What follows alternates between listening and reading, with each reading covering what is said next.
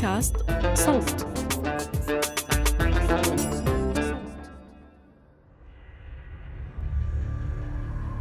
حسب الأسطورة اليونانية تلقت بندورا المرأة الأولى على الأرض صندوق صغير كهدية من الآلهة. منحوها إياه بس اشترطوا عليها عدم فتحه. بعد فترة وبسبب الفضول القاتل قررت بندورا تخالف أمر الآلهة وتفتح الصندوق. فتحته من هون وبلشت تطلع منه روائح وأصوات مزعجة. ثم فاض بكل شرور العالم بالحروب بالأمراض والموت والكره والطمع وكل مسببات معاناتنا كبشر.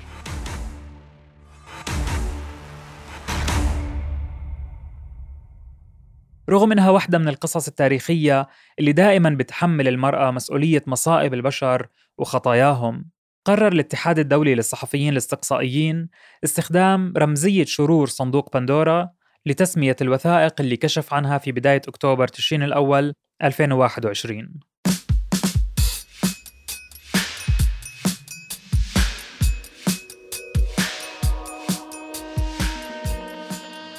مرحبا. هذا بودكاست المستجد وأنا محمود الخواجة. في هاي الحلقة بنسأل عن مفهوم الملاذات أو الجنان الضريبية وعن وثائق بندورا.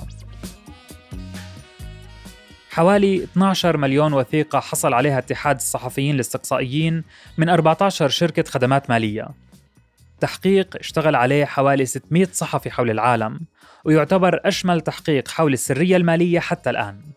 التحقيق بيتهم زعماء دول وشخصيات سياسية ورياضية وفنية معروفة. بإخفاء ثرواتهم عبر شركات خارجية تعرف بشركات الأوفشور. غالبا بهدف التهرب الضريبي. في كثير من الأحيان الأخرى كان الهدف من وضع الأموال. نستضيف في هذه الحلقة الاقتصادي والصحفي علي نور الدين أحد الصحفيين اللي شاركوا في كتابة التقارير الصحفية اللي صدرت مع وثائق بندورا فيما يتعلق بالسياق اللبناني. رح نفهم منه أكثر عن الأهداف المحتملة اللي بتخلي رجال الأعمال والسياسيين يلجأوا للملاذات الضريبية لتسجيل شركات وهمية بتنفذ بالنيابة عنهم صفقات وأعمال تجارية.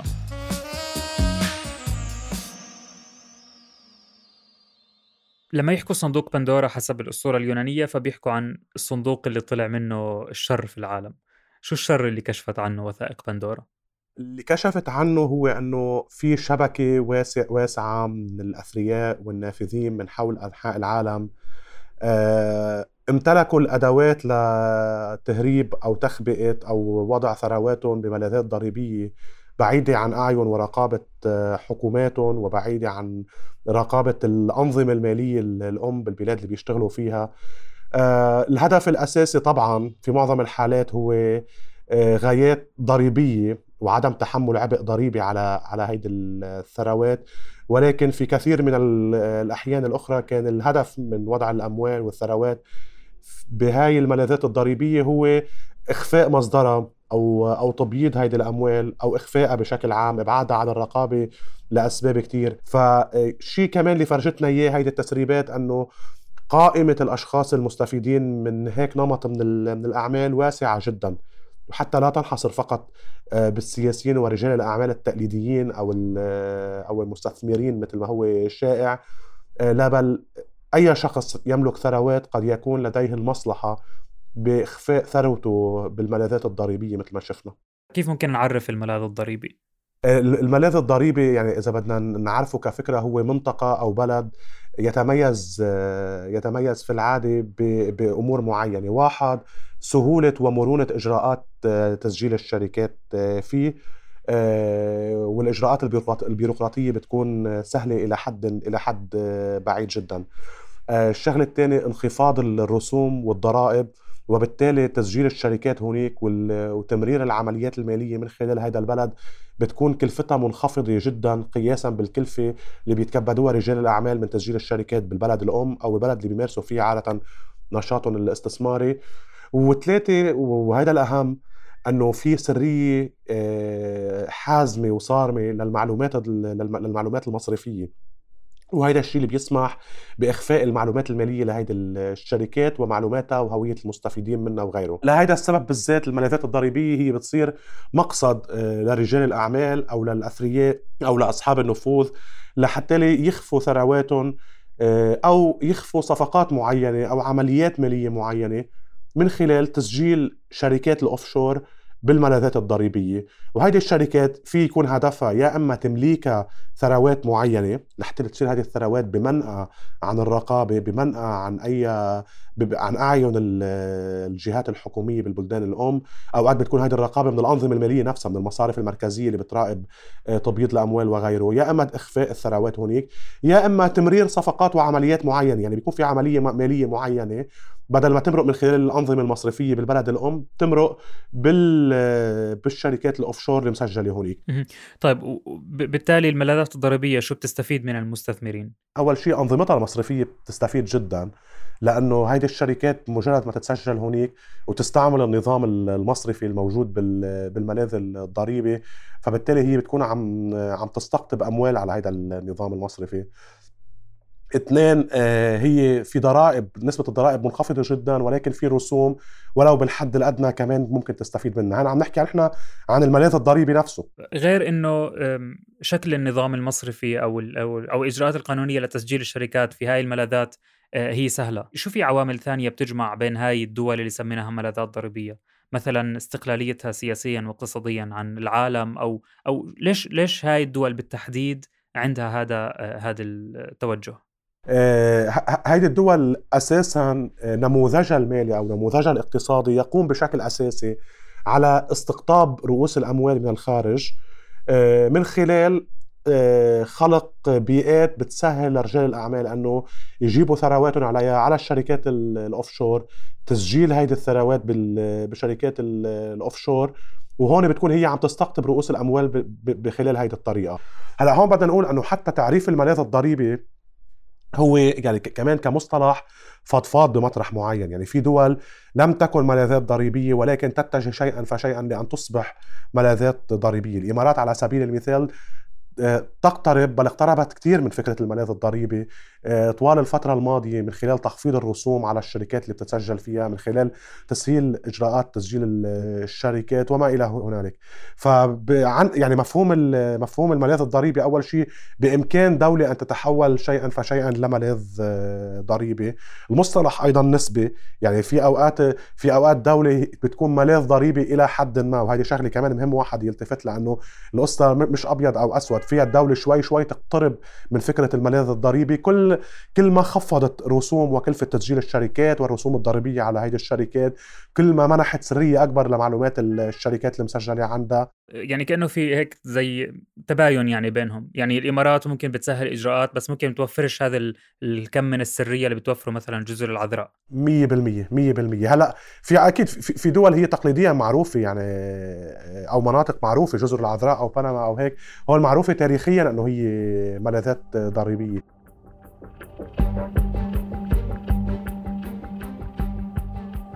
الجزر العذراء البريطانية، جزر كيمن، جزر برمودا، كلها بلدان معروفة كملاذات أو جنان ضريبية للمستثمرين المتهربين من الضرائب في بلدانهم الأم أو البلدان اللي تجارتهم فيها. في كمان بنما تعتبر ملاذ ضريبي رغم عملها على إصلاحات في السنوات الأخيرة بتعزز من خلالها رقابتها المصرفية وبتحد من تسجيل الشركات الوهمية على أراضيها يعني من 2016 لليوم علقت تسجيل حوالي 400 ألف شركة ومؤسسة خصوصا بعد فضيحة أوراق بنما بال 2016 اللي سياقها ونتائجها شبيهة إلى حد كبير بوثائق بندورا. تضاف لهاي البلدان سويسرا ولوكسمبورغ وهولندا اللي يمكن اعتبارها ملاذات ضريبية ولكن مع اختلاف التفاصيل.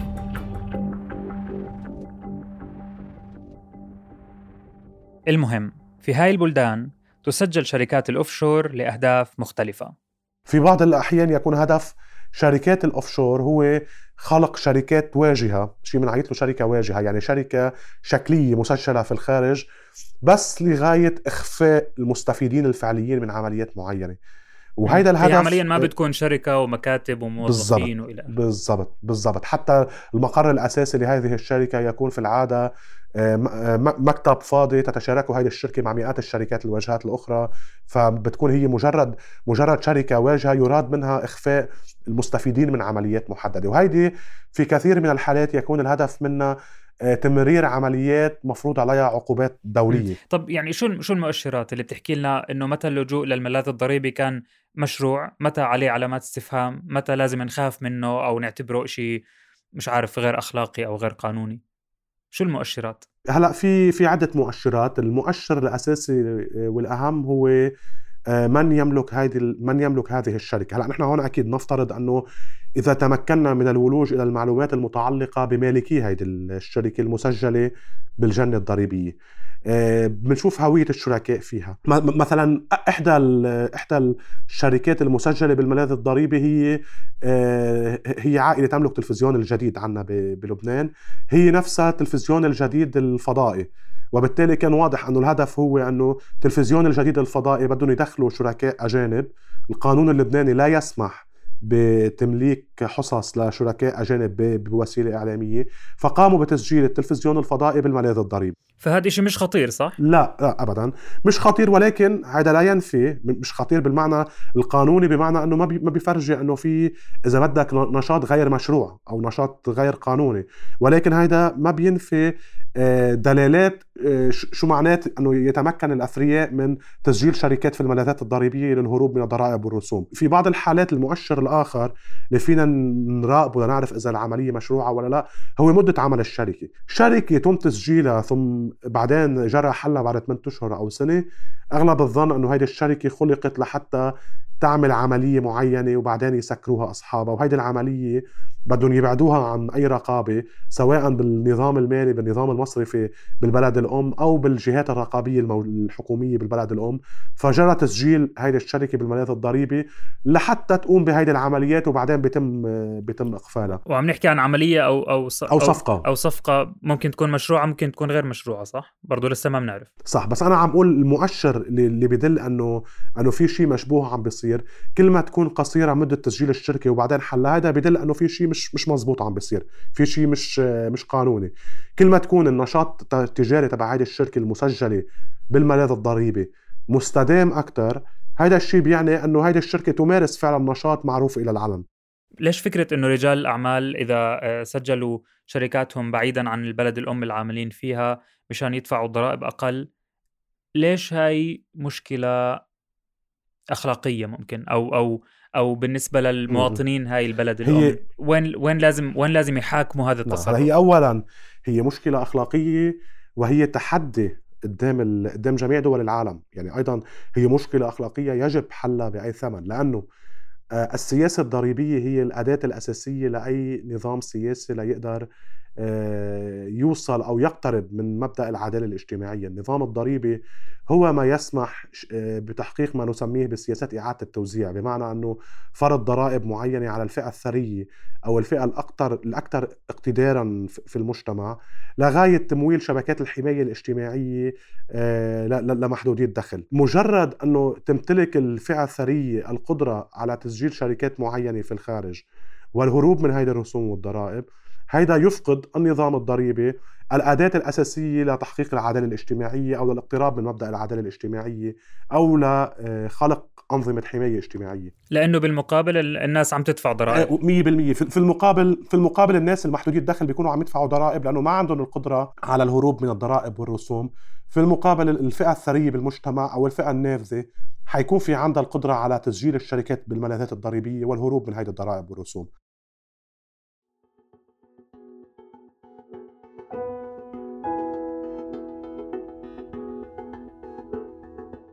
الأرقام اللي سمعناها بتحكي عن استثمارات وصفقات بعشرات أو مئات الملايين من الدولارات. هاي الصفقات تمت من خلال شركات الأوفشور المسجلة في الملاذات وبالتالي نتج عنها تهرب من ضرائب بمئات آلاف الدولارات على أقل تقدير. عموما الاتحاد الدولي للصحفيين الاستقصائيين قدر أنه الأموال المخبأة في الملاذات الضريبية تتراوح ما بين حوالي 5.6 تريليون دولار و 32 تريليون دولار. وهذا بيعني إنه حتى لو البلدان اللي بتشكل ملاذات ضريبية عم تفرض ضرائب مخفضة جدا على المستثمرين عشان تستقطبهم فهي بكل الأحوال عم بتحصل مبالغ كبيرة كثير.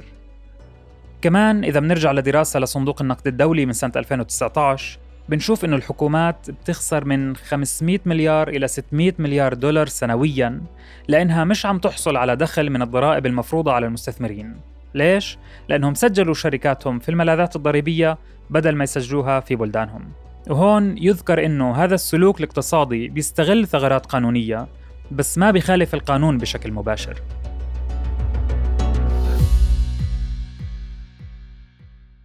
طيب آه لسه إحنا عم نحاكم الموضوع اخلاقيا بس هو هم هدول الناس مش عم بخالفوا القانون بحرفيته يعني بنصه صح؟ ببعض الأحيان عم بيخالفوه بنصه ببعض الأحيان لا. يعني أول شيء حتى بالموضوع الضريبي تتحول لتحايل ضريبي مش بس استفادة من الثغرات لتحايل وتهرب ضريبي وصولا إلى إلى إلى ممارسات غير مشروعة للتهرب من الضرائب. هاي اولا. ثانيا بكثير من الأحيان هذه الشركات هي أداة لتبييض الأموال مثل ما قلنا لما يكون الهدف إخفاء مصدر هذه الثروات. أو آه، تخبئة هذه الثروات لأنها ناتجة عن كسب غير مشروع أو عن أنشطة غير قانونية. بهيدي الحالات تتحول هيدي الشركات المسجلة بالملاذات الضريبية لنشاط أو ممارسة آه، غير قانونية. في بعض الحالات مثلا شفنا شركات الشيء الوحيد اللي بيجمع بين كل المساهمين فيها هي أنه هن شركاء لأفراد مفروض عليهم عقوبات دولية. وبالتالي هذا الشيء دفعنا للاعتقاد بأنه هيدي الشركات هي أداة كانت للتملص من آه، بعض الحواجز اللي بتفرضها العقوبات الدولية على على هؤلاء الأشخاص مثلا. فكمان آه، بكثير من الأحيان هيدي الشركات بتكون أداة أو باب من أبواب ممارسة أعمال غير قانونية وغير مشروعة مش بس أنشطة غير أخلاقية فقط مثل ما كنا عم نقول. طيب في الحالات اللي كانت باللي كشفت عنها وثائق بندورا كان في حالات اللي أصلا لشخصيات جمعت بين التجاره آه، ومراكمة الثروة وبين منصب سياسي معين وإنه هذا شيء غير مقبول مثلا بقوانين الدول اللي كانت فيها هاي الشخصيات؟ هل كان في حالات زي هيك في وثائق بندورا الشيء المثير للاهتمام بمسألة الجمع ما بين منصب عام أو أو كونه شخص سياسي وامتلاك شركات مسجلة بالملاذ الضريبي الشيء المثير للقلق أنه غالبا ما السياسي يملك طرق لجني أموال بأساليب غير مشروعة لأنه السياسي سياسي عمله الأساسي هو العمل في الشأن العام مش بال مش بالتجارة والاستثمارات. وبالتالي إذا في إذا في ثروات عم تتحصل عنده بالتأكيد هو عم يستفيد من نفوذه ومن النفوذ اللي عم يمتلكه من العمل بالشأن العام. وبالتالي تسجيل شركات بالملاذات الضريبية حرصوا على إخفاء الثروات في الملاذ الضريبي. هذا الشيء بيطرح علامات استفهام. أنه هل هو فعلا يستفيد من الملاذ الضريبي لإخفاء مصدر الثروة أو لإخفاء ثروات غير مشروعة جرى جرى تكوينها؟ فهون بنرجع لقصة أنه آه، آه، أنه العدد الكبير من السياسيين اللي يملكون آه، اللي يملكون كانوا شركات مسجلة بالملاذات الضريبية. ولا شو بدل هذا الموضوع؟ طيب في أشياء بتشوف إنه وثائق بندورا لسه ما جاوبت عليها. إنه مثلا كان في علامات استفهام على نشاط معين بس ما كانش واضح شو وراء هذا النشاط. أكيد أكيد. هو يعني أول شيء تختلف نوعية المعلومات اللي موجودة كانت بالوثائق بين بين شركة وشركة. بعض الشركات مثلا كنا عم نقدر نشوف آه شو نوعية العمليات اللي قامت فيها. قدرنا نشوف عمليات عقارية قامت فيها. قدرنا نشوف آه بعض بعض حركاتها المالية قدرنا نشوف مين هوية الشركاء فيها بالتفصيل قدرنا نشوف محاضر اجتماعات الجمعية العمومية يعني الجمعية العمومية يعني كل المساهمين فيها وشو أخذوا قرارات وشو سلموا صلاحيات. بعض الشركات ما قدرنا نفوت بكل هالتفاصيل كنا عم نقدر نشوف مثلا شهادة تسجيل الشركة المفوضين بالتوقيع عن الشركة الهدف تبع الشركة كما كما يبدو من الأوراق فقط. فتختلف يعني كمية المعلومات اللي قدرنا ناخذها عن كل شركة أو عن كل نشاط كانت مختلفة بين حالي وكانت مختلفة بين بين حالي وحالي. وبالتالي بالتأكيد في جزء كبير من المعلومات. وهذا كمان تبين في كثير من الشركات كنا عم نشوف مثلا إنه أوكي هول هن الشركاء الموجودين بهذه الشركة. هذا تاريخ التسجيل هذا تاريخ حل الشركة ولكن ما عرفنا بالضبط شو كان هدف آه، التسجيل هنيك وشو نوعية العمليات اللي قامت فيها متابعة هذا الموضوع والذهاب أبعد من الوثائق هيدا مفروض يكون من عمل الجهات الحكومية. هيك وثائق بندورا ممكن تمهد لمحاسبة مثلا. بالضبط. أنا برأيي أهمية وثائق بندورا هي أنه لا تعطينا حقائق كاملة ولكن تعطينا مؤشرات. لما نجي نشوف أنه الشخصية الفلانية سجلت هيدي الشركة في الخارج نحن هون مفروض أنه هيدي تكون أول إذا بدك مثل ما بنقول بالعامية بالدارج أنه رأس الخيط يعني لا تلحق الحكومات آه، هيدي المعلومات. هلأ طبعا نحن عم نفترض أنه الحكومات تملك النية وتملك المصلحة في ذلك لكن في كثير من الأحيان وبرجع للشيء الأساسي أنه حين يكون أولياء الأمر هن نفسهم المتورطين بهيدي المسألة. يعني عم نحكي الجهات الرقابية لا تملك حتى المصلحة في ذلك. عرفت كيف؟ مش حيكون عندها المصلحة. ليه جهة ليه جهة رقابية أو نظام سياسي بده يروح يتحرى على عمليات هو نفسه يعني شخصيات منه كانت متورطة فيها أو كانت مستفيدة منها. إذا هو عم بيخبي شيء أكيد ما حي ما حيجرب يكشف عن حاله. وهون بنرجع على النقطه الأساسية واللي دائما بتقلق. إنه ما العمل لما يكون الشخص اللي المفروض يكون هو اللي عم يشتغل للمصلحة العامة هو أول شخص كان عم يشتغل لمصلحة خاصة على حساب المال العام بمعزل عن قانونية الشيء اللي عم يعمله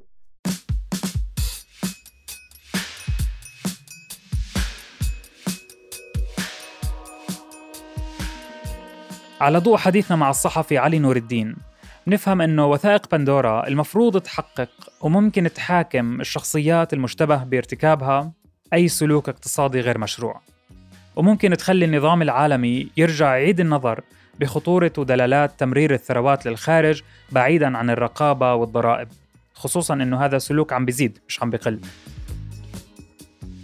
إذا بنرجع كم سنة لورا بنعرف إنه بعد نشر أوراق بنما فتح 150 تحقيق في عشرات البلدان في قضايا تهرب ضريبي وتبييض أموال حسب المركز الأمريكي للنزاهة العامة. لكن بالعودة لوثائق بندورا كان في أصوات بتحكي إنه مش المهم قيمة الأموال اللي استثمرتها الأسماء الواردة بالتحقيق وإنما شو كان مصدر هاي الأموال بالمقام الأول؟ كيف هاي الشخصيات راكمت هاي الثروات؟ كنت معكم من الكتابة والتقديم محمود الخواجة من البحث جنى قزاز ومن التحرير عمر فارس من الهندسة الصوتية محمود أبو ندى. تأكدوا أنكم تشتركوا بقناة المستجد وين ما كنتوا عم تسمعوا هاي الحلقة لتوصلكم تنبيهات بآخر الحلقات.